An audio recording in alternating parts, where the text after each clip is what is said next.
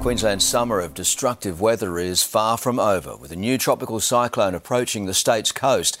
There are warnings of torrential rain and destructive winds, just as much of the Sunshine State swelters through a heatwave. Here's Tamra Bowe.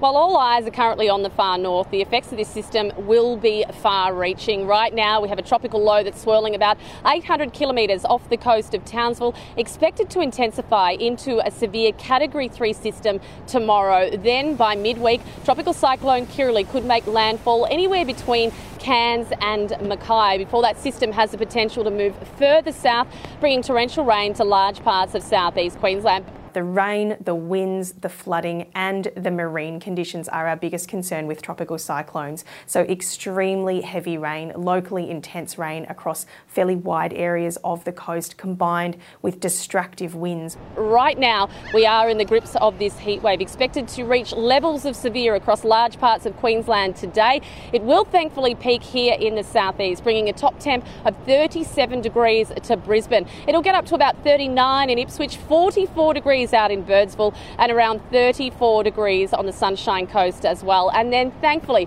we will see a break in all this heat, a cool change expected to move through later today into tomorrow, dropping those temperatures by about ten degrees, bringing us back in line with the summertime average.